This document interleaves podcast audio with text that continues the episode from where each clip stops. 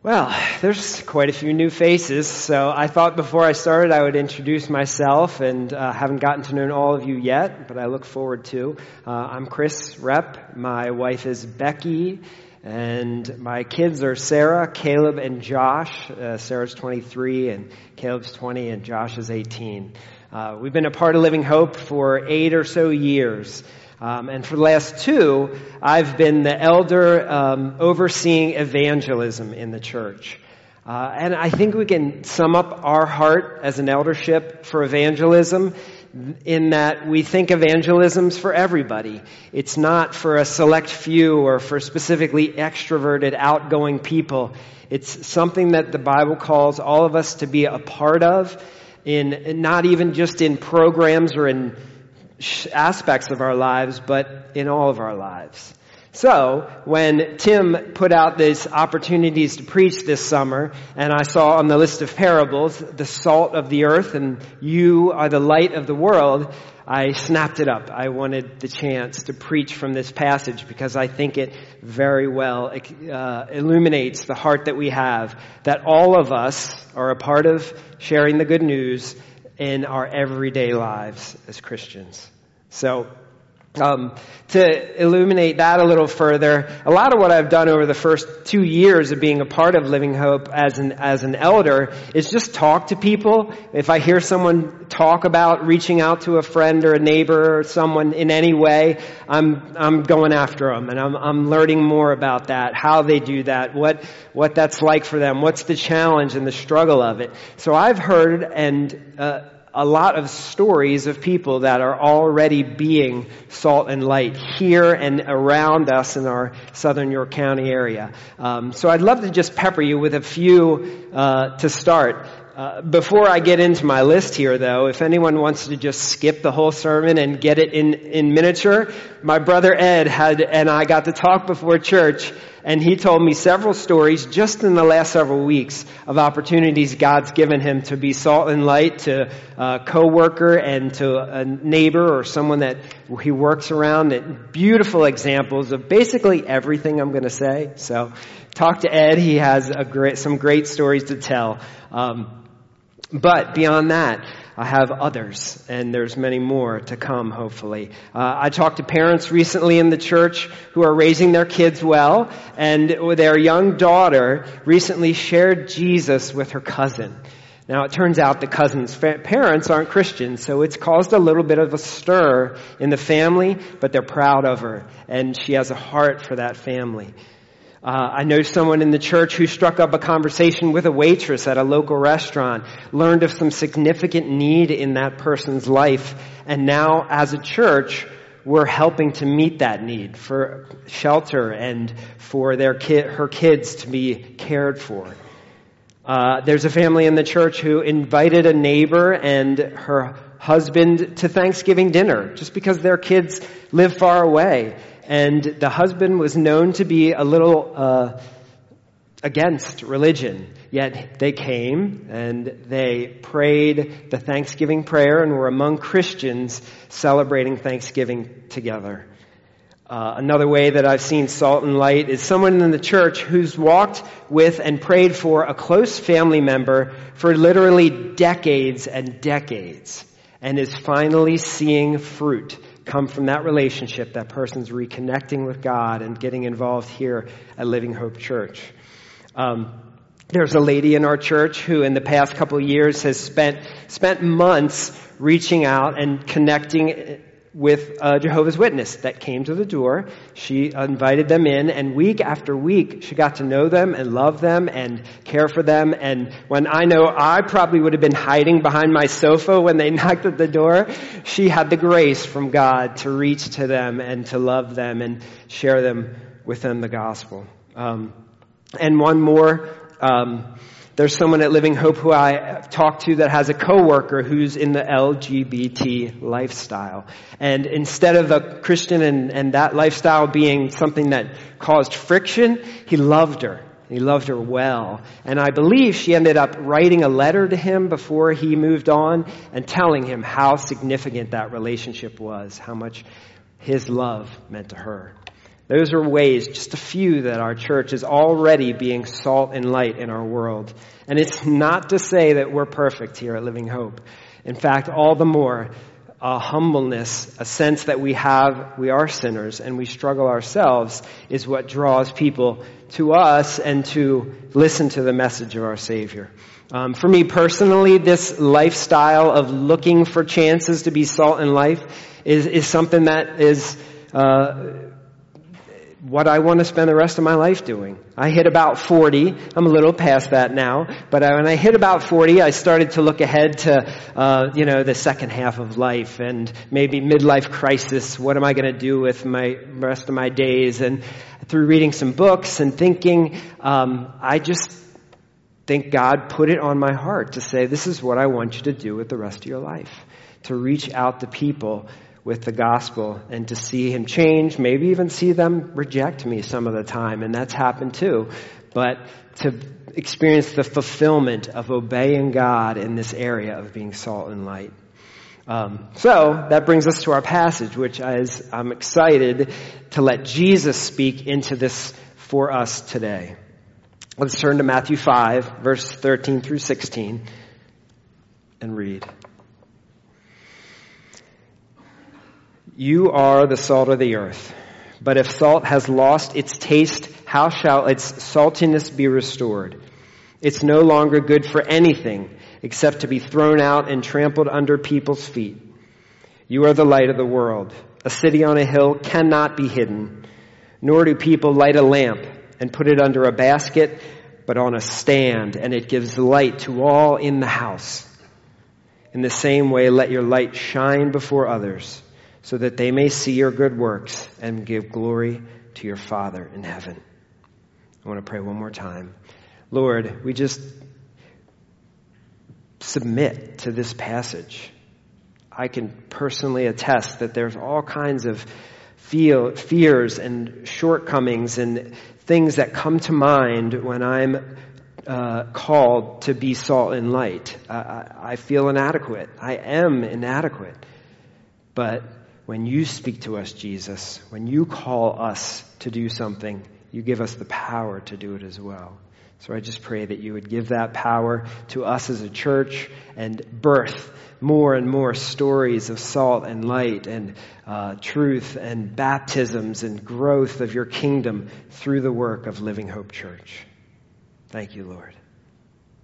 Amen. Beck, could you get me a bottle of water? I forgot how dry your mouth gets doing this. um, all right, so to unpack this rich passage, uh, I want to go through five questions with you that I sort of was brought to as I looked at it, and I hope we can answer and uh, illuminate the passage. First is how does Jesus' compassion and authority call us to be salt and light? The second is how does Jesus, what does Jesus mean by salt and light? You don't look like Becky. Um, third is, what if we choose not to be salt and light? Fourth is, how practically can we live out this call to be salt and light today? And fifth and finally is why. Why should we be salt and light? And one more preliminary idea before we start. I heard this, I don't know who exactly told me this, but I've really found it helpful to be practical with a sermon is to carry someone with you as you listen to maybe an evangelistic type of sermon. So I'd like to take 30 seconds. I feel like I, I, I know God is working in all of us in relationships we already have. So give yourself 30 seconds to reflect on a friend, a family member, neighbor, coworker, maybe a classmate for you students that God might be putting on your heart that He wants you to be salt and light toward. Take a second and get that person in your mind.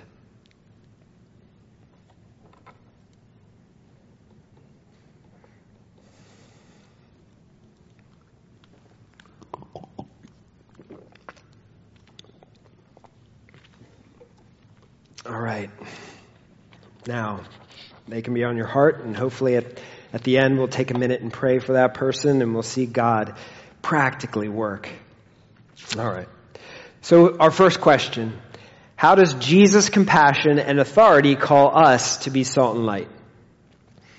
If you go to the beginning of this passage, it's the Sermon on the Mount, and the first verse says, Matthew 5 verse 1 says, seeing the crowds, he went up to the mountain, and when he sat down, his disciples came to him. So it's kind of like seeing the crowds is the impetus for Jesus calling his disciples and starting this teaching. So it made me reflect, what does Jesus think when he sees the crowds?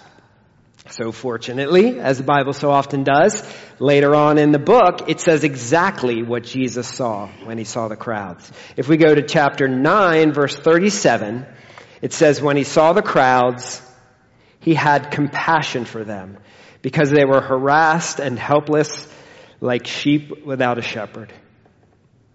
Man, that hit me. Uh, like I said, I'm not as young as I used to be. And the longer we go through life, the more people hurt us, right? The more easily we can get cynical. We can see people as um, adversaries or just annoying, or even see people as groups, right? Politically, that's pretty common today. They're this kind of person. They watch this cable news show. And that's how we look at others. Jesus saw the crowds and had compassion on them individually as harassed and helpless like sheep without a shepherd. And I just want to take a half a second in my own heart and with us to ask God to give us that heart of compassion for people, to release us from our biases and our hard places. Lord, do that for us. But secondary to this is Jesus' compassionate authority. It says, seeing the crowds, he went up on the mountain. And that's a description of where he went, but it's also deeper. Uh, some going up on a mountain is symbolic of authority. And if you think back to the Old Testament, the, the law was given on Mount Sinai. God was up on the mountain and Moses went up to him and the people were down in fear and trembling as God gave the law to Moses. Well, Jesus also was on a mountain to teach here, but it was different. Likely he was on a grassy hillside overlooking the Sea of Galilee, and he called the crowds to him, didn't he? The same powerful words are spoken, the same truth. He says the law doesn't change, but he attracted the crowds. He attracted disciples as he incarnated. He brought God to us in a different way from the God speaking on the mountain to the people in fear and trembling. It's that incarnate life that we are to live as salt and light to people in the world. So that's what makes Jesus' compassion and authority the forerunner, the paver of the way for us as we look at how to be salt and light in the world. So the second question, what does Jesus mean in the passage by salt and light? First, salt. Let's read again, verse 13. You are the salt of the earth. But if salt's lost its taste, how shall its saltiness be restored? It's no longer good for anything except to be thrown out and trampled by men. If you remember when Matt started this, he said these parables are, are common to the people of the day. They made perfect sense to them. Jesus was speaking in the vernacular of the day. Um, so they, they knew what is table salt to us meant a whole lot more to people in that ancient world. In a world without refrigeration or fancy medications, salt was both. It was so important, soldiers many times were paid in salt. You know the saying, he's not worth his salt. Right. That was the significance of it. And also cities of the time were built in relationship to a source of salt because salt provided so much significance to that city. And it was still a mundane, it was still a simple part of life for rich and poor. Uh, salt at the time was used to preserve food, right? Put salt on a meat and it won't rot.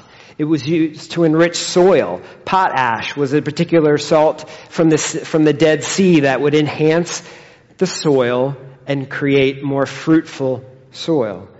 It also, as for us, enhanced the flavor of food, took it from bland to tasteful.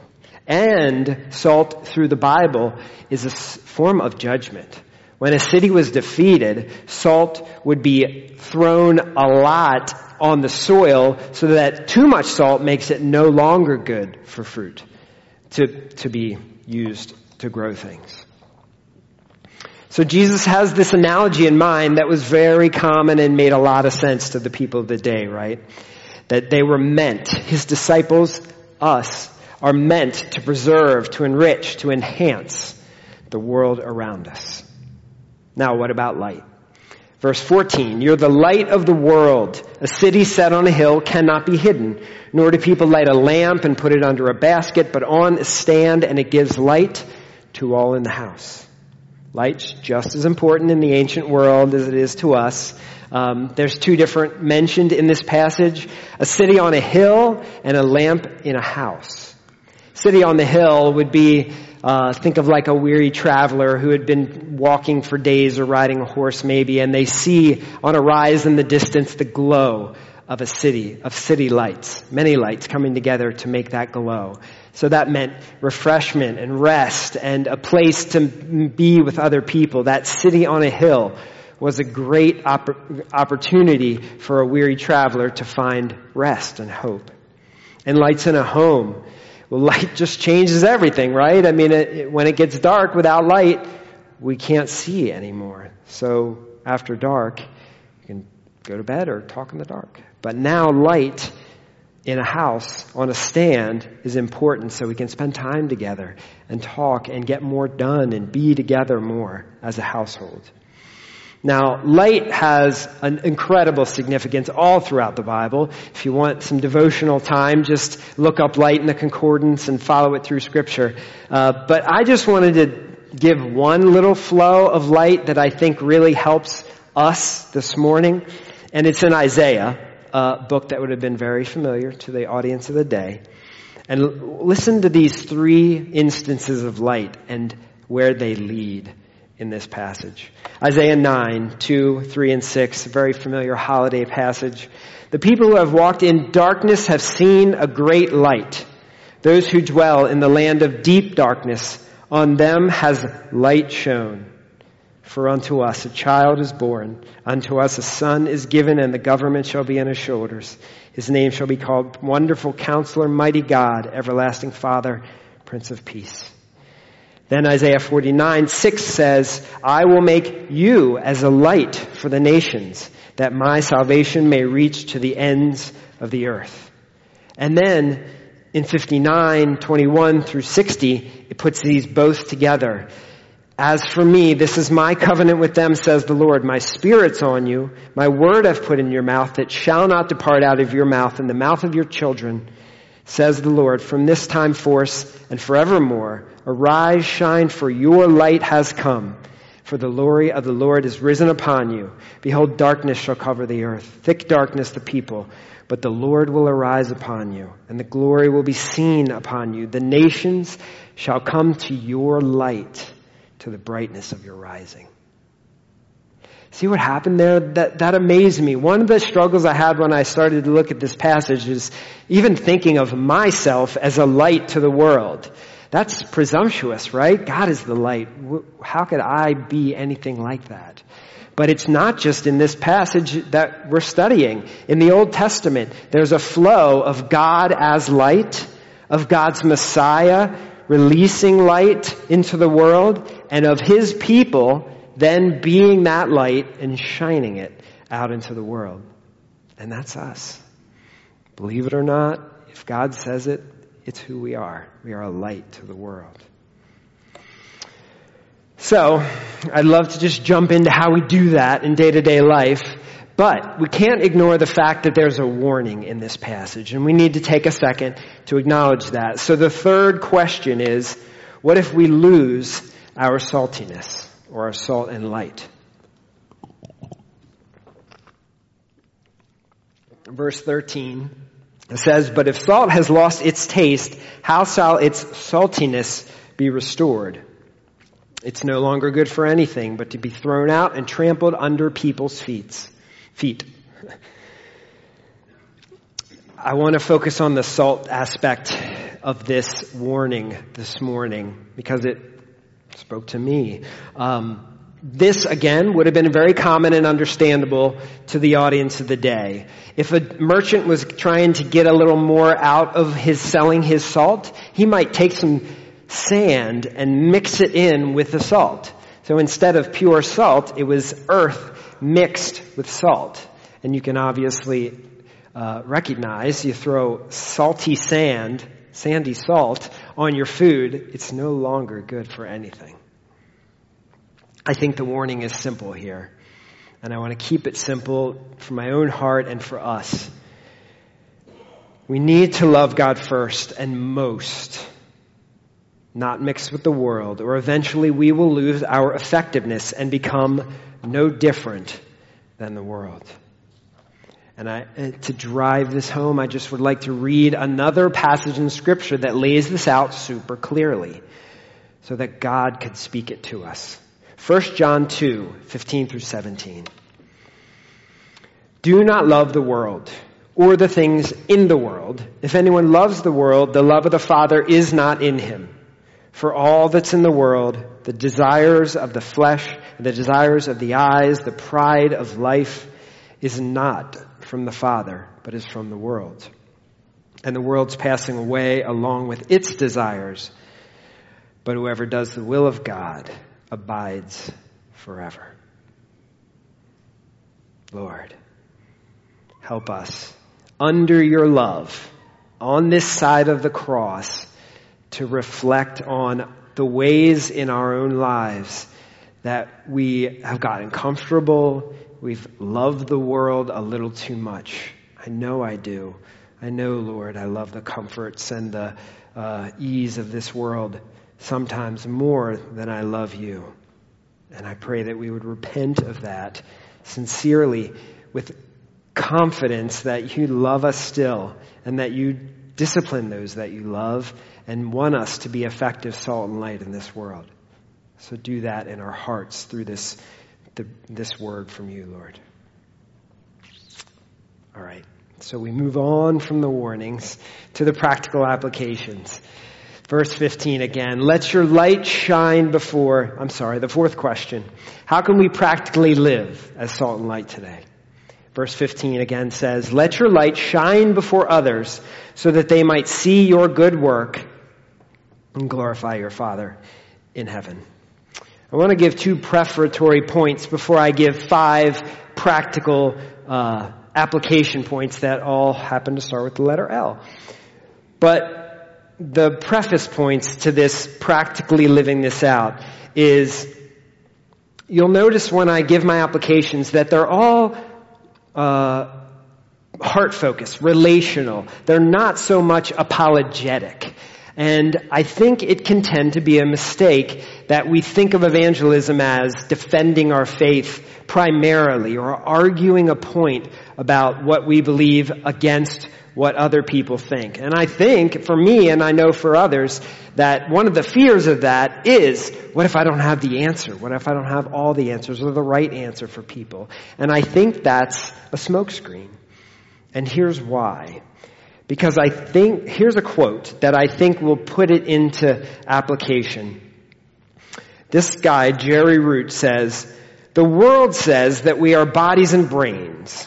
The Bible says that we're spirits, mind, heart, and will. The truth is that our brains, just thinking things through, is the least reliable part of us. Our mind is like lions that stand at the gates of our heart and our will. We do what we want and we make up reasons for why we do it. And as I was praying this morning, I want to speak for a second specifically to you young people. You can define yourself young if you are. Uh, I really think this is the lie of the world today.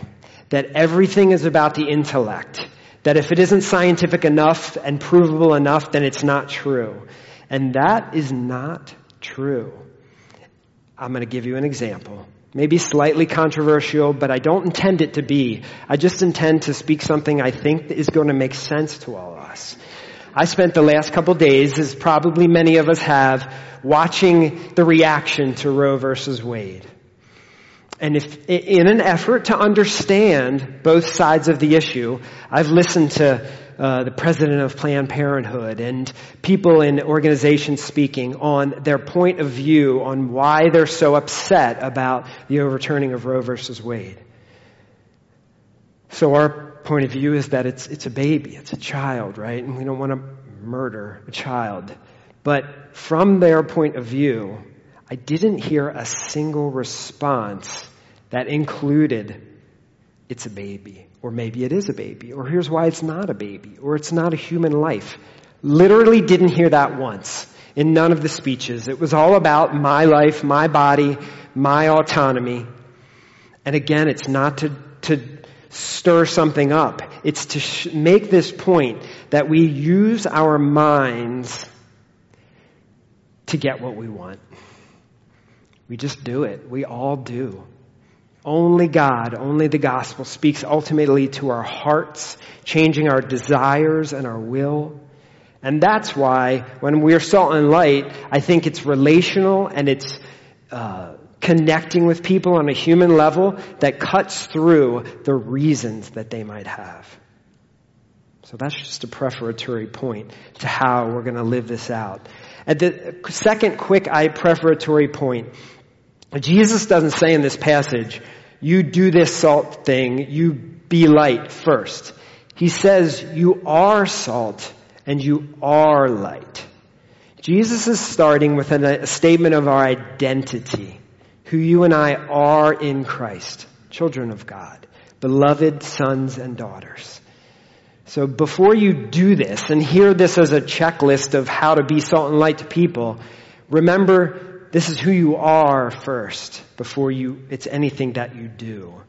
And you know what that does? That tends to free us from seeing the other person as like a project it's just who I am, so it's who I want you to be as well. And there, and people in the world have a rightful antenna up for people that are looking to get a notch in their belt. We don't want to be that. I don't want to be that with people. I want to love people from being loved by God. And that's what that identity statement of you are the salt of the world and you are the light of the earth means for us as Christians. All right, so five practical L's on how to be salt and light in your world. One more drink of water.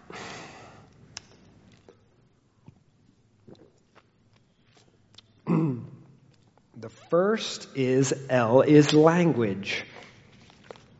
This one is, is a significant one for me personally because I've used it as a devotional idea. Um, I recognized, as I said, God sort of called me to do this more, and I have opportunity in my work to talk to non-Christian people. Um, Ed even brought this up when he and I were talking, that if you don't do it very much, and you you get into a conversation with a person that's not a Christian, you can recognize that we have Christian language that helps us talk to each other in a way that the world can maybe scratch their head and not get it.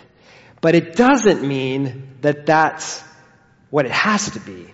The gospel is a simple, plain, straightforward message. And if we spend time in devotional life thinking about the pieces of the gospel and putting that language of gospel, justification, sanctification, glorification, into terms that someone who's not a Christian might be able to connect with as well, it's going to make a difference in how we think about the gospel and how we connect with others. So a tool for this, transforming our language, is a while back Pastor Tim preached a sermon series on the multifaceted gospel. There's copies of this in the back.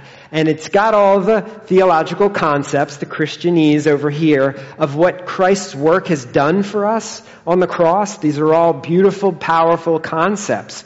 But as he goes through the identity of God and description of sin and the presenting need that people in the world are going to experience, we can translate justification into feeling guilty, feeling unrighteous or self-righteous. And when we have conversations with people who aren't Christians, we can talk to them about justification, but in terms of feeling guilt and feeling freedom from that guilt because God takes our sin. So I, I, encourage you to grab one of these and use it as a devotional in your own life to translate the words that we use so often as Christians into common language in ways that it's more helpful to be salt and light to people.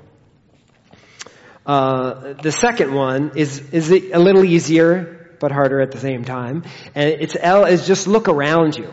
Uh, I know for me personally, I, I can tend to just kind of get tunnel vision. Whether if I'm at work, I can pop my headphones in and focus on my work. Yet at the same time, in my work have been some of the most significant opportunities I've had because I'm working in someone's home, working on their furniture. They're just milling about. They're comfortable in their setting, and I just get the opportunity to talk to them but not if I have my headphones in.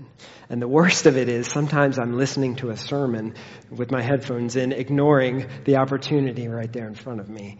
And the Lord just convicted me to, to, to get out of my space sometimes and look around. If He says the fields are white for harvest, the fields are white for harvest. It's more of what Ed and I talked about. Opportunities are around us if we're looking for them. And looking in a prayerful way. God brings those to our to our uh, path for the day. Third, this third one is just listening to others is a way to be salt and light. Um, asking questions, uh, maybe even this simple tactic of asking, "How are you?" a second time, right? How you doing is a passing phrase, but no, stopping, slowing down, how you really doing is a whole different thing. And in our busy world, we can often pass each other and not get to that second time of saying, how are you really doing? And shock someone that we really care about what's going on in their lives. And going further of asking questions and listening to their answers. Asking simple questions about, you know, do, did you go to church? What's your upbringing? If that opportunity comes about. Um, there's this sort of unspoken principle of reciprocal listening that if you pay attention, you'll notice. It, it, it, happens in marriages, it happens all over. That if we give someone our attention and listen to them for a period of time, and they feel listened to, they almost feel an unseen sense that they are willing to listen back to us. So it opens the door to them hearing from us. I actually had this happen last week on work. Uh, uh, there's a lady who I work for who buys and resells furniture. I've worked for her for several months, and we've had chit chatty conversations. But this particular time, I was working, and um, she said something about growing up Catholic or something, and I was able to ask her, "Tell me a little more about what was your background, your church upbringing." She talked to me more. I listened. I asked a few more questions. She told me more and more and more. And then, inevitably, what about you? She asked me about my church experience, and it was an open door for me to tell her about Jesus. It just works that way, listening to others. All right, fourth. This fourth one might take a tiny bit of explaining, but I think when it clicks, it's going to click for all of us. I want us, as salt and light, we need to long with others. Long with others.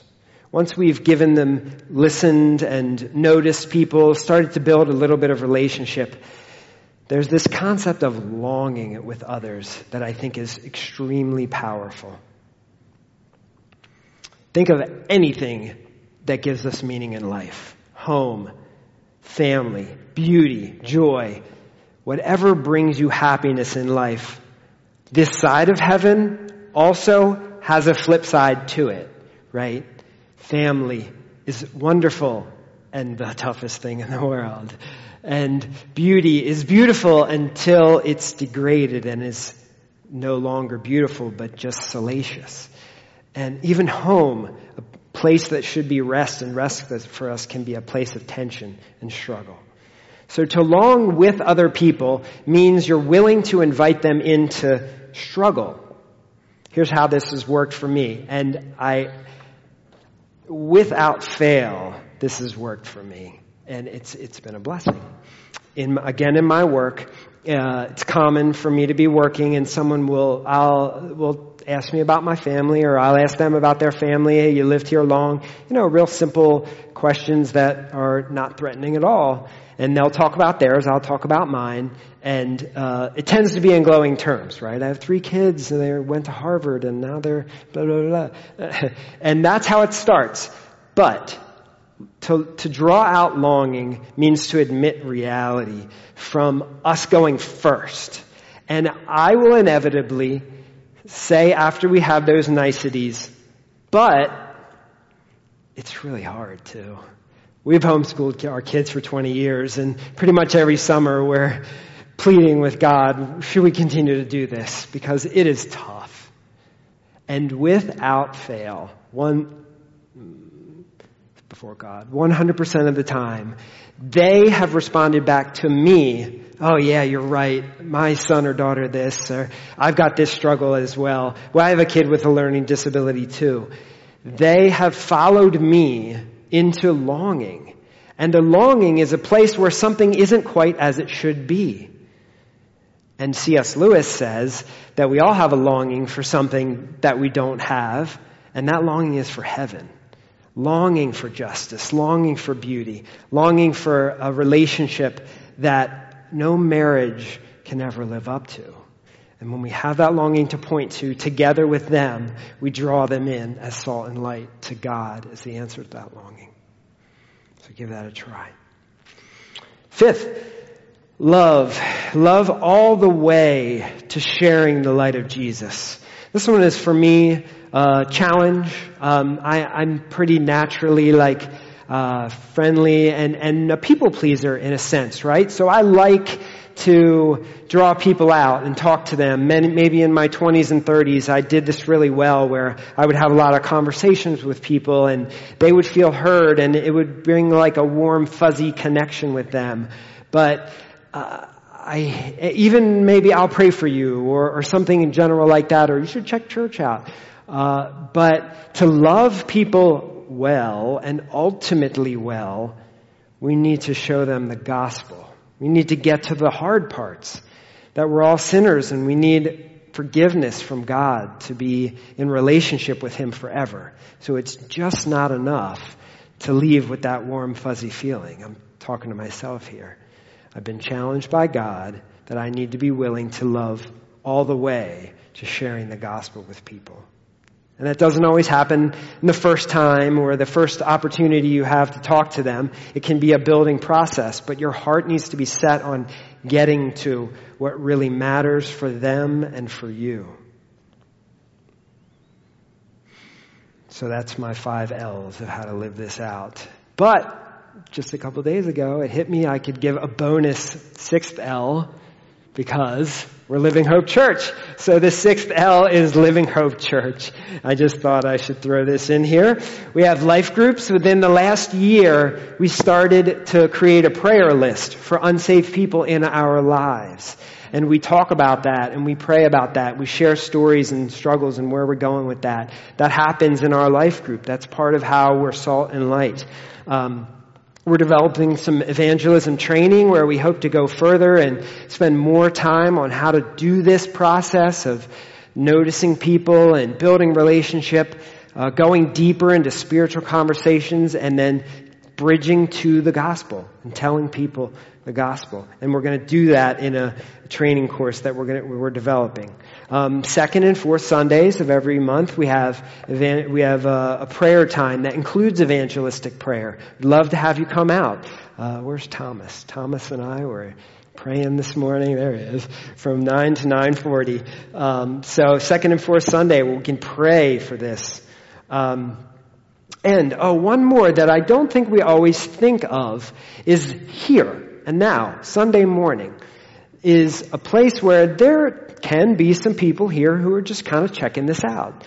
And what an easier way or a safer place to say, what'd you think of the sermon? Do you go to church? What's your background? To find and have conversations with people that maybe you don't know at church about their relationship with God. And you'd be surprised. There are opportunities to connect people with God or give people closer to God, to be salt and light to people among us who aren't necessarily walking with Jesus at this point.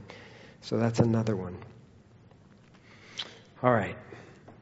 So we've, we've looked at Jesus' compassion and authority in calling us to be salt and light. We discussed what it meant in the passage. We looked at a warning about how not to be mixed as salt and light uh, with sand. And then we're practically looked at ways that we can walk this salt and light out. But what I want to end with is why. Ultimately, why should we be salt and light? Verse 16b says, So people may see our good works and give glory to our Father in heaven. The parable ends with three reasons why we should be salt and light. The first is we do good works together. We do good works. We're on mission together. If you're a sports person, this this uh, hit me that uh, you don't practice and play the game the same way. No matter how much you want to be intense, the game brings on a whole different level of intensity and focus. And if we're a people that are just living this Christian life together and doing it ourselves, and it's about us and our families and our thing, it's kind of like practice. In a sense, it's not a bad thing, but the game, the great commission that Jesus has called us to, is to get out there into all the world and make disciples of all men.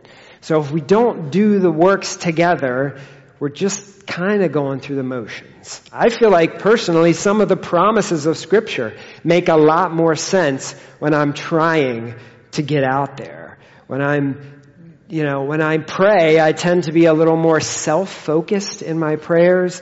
If I'm not doing something that's challenging me or causing me to get on my knees and ask God for help to reach my neighbor or my friend or coworker, and it can tend to get a little stale. That's just my personal experience. So doing this good works together puts us in the game, puts us on mission together. And that's one reason why that unity is what Jesus has called us to.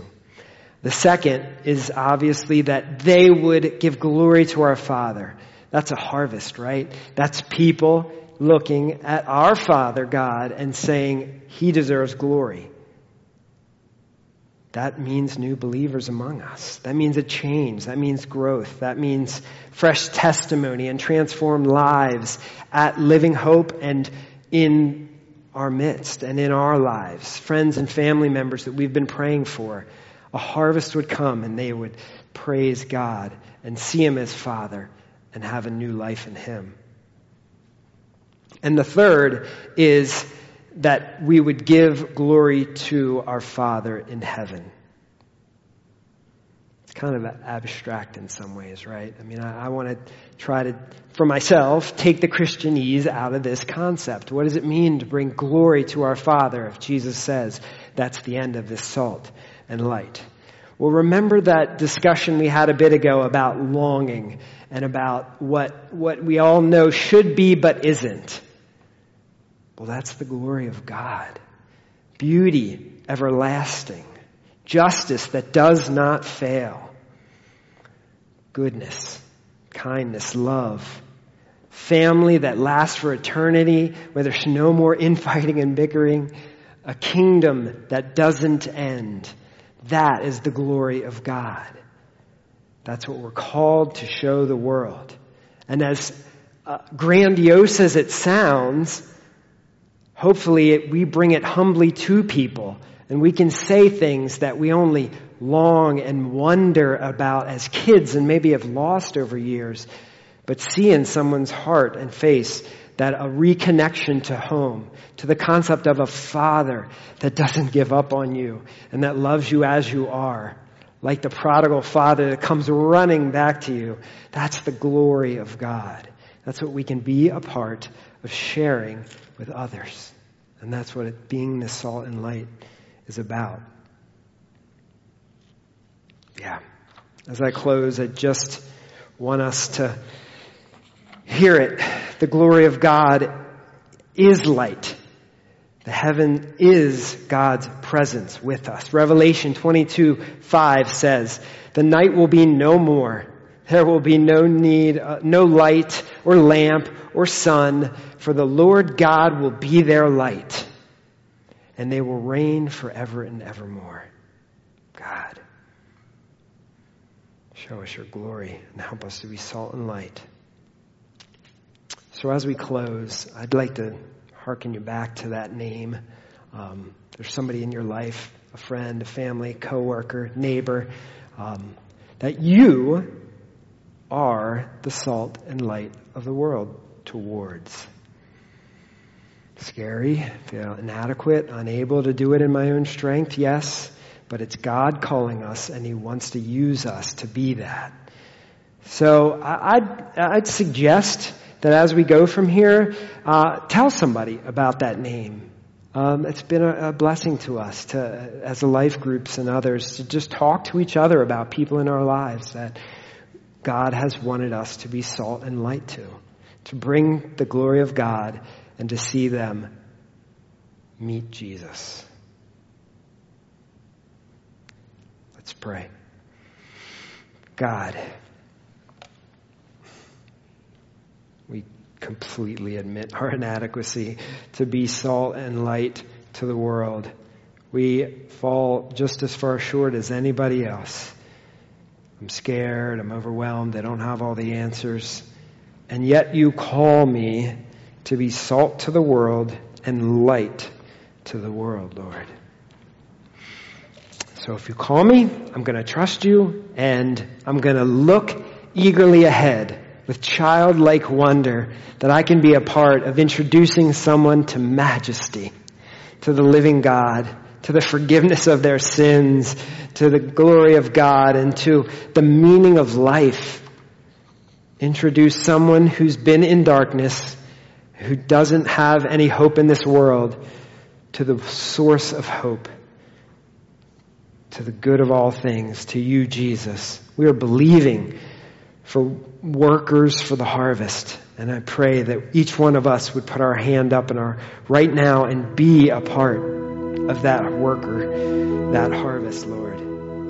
Make us yours. Make us fruitful. Grow living hope with new believers, with baptisms, and with people who have testimony to share among us of the things you've brought them out of. Praise you, God that you allow us as your kids to just hold your hand and walk alongside of you in your kingdom work. Do it in us and among us this day, Lord Jesus.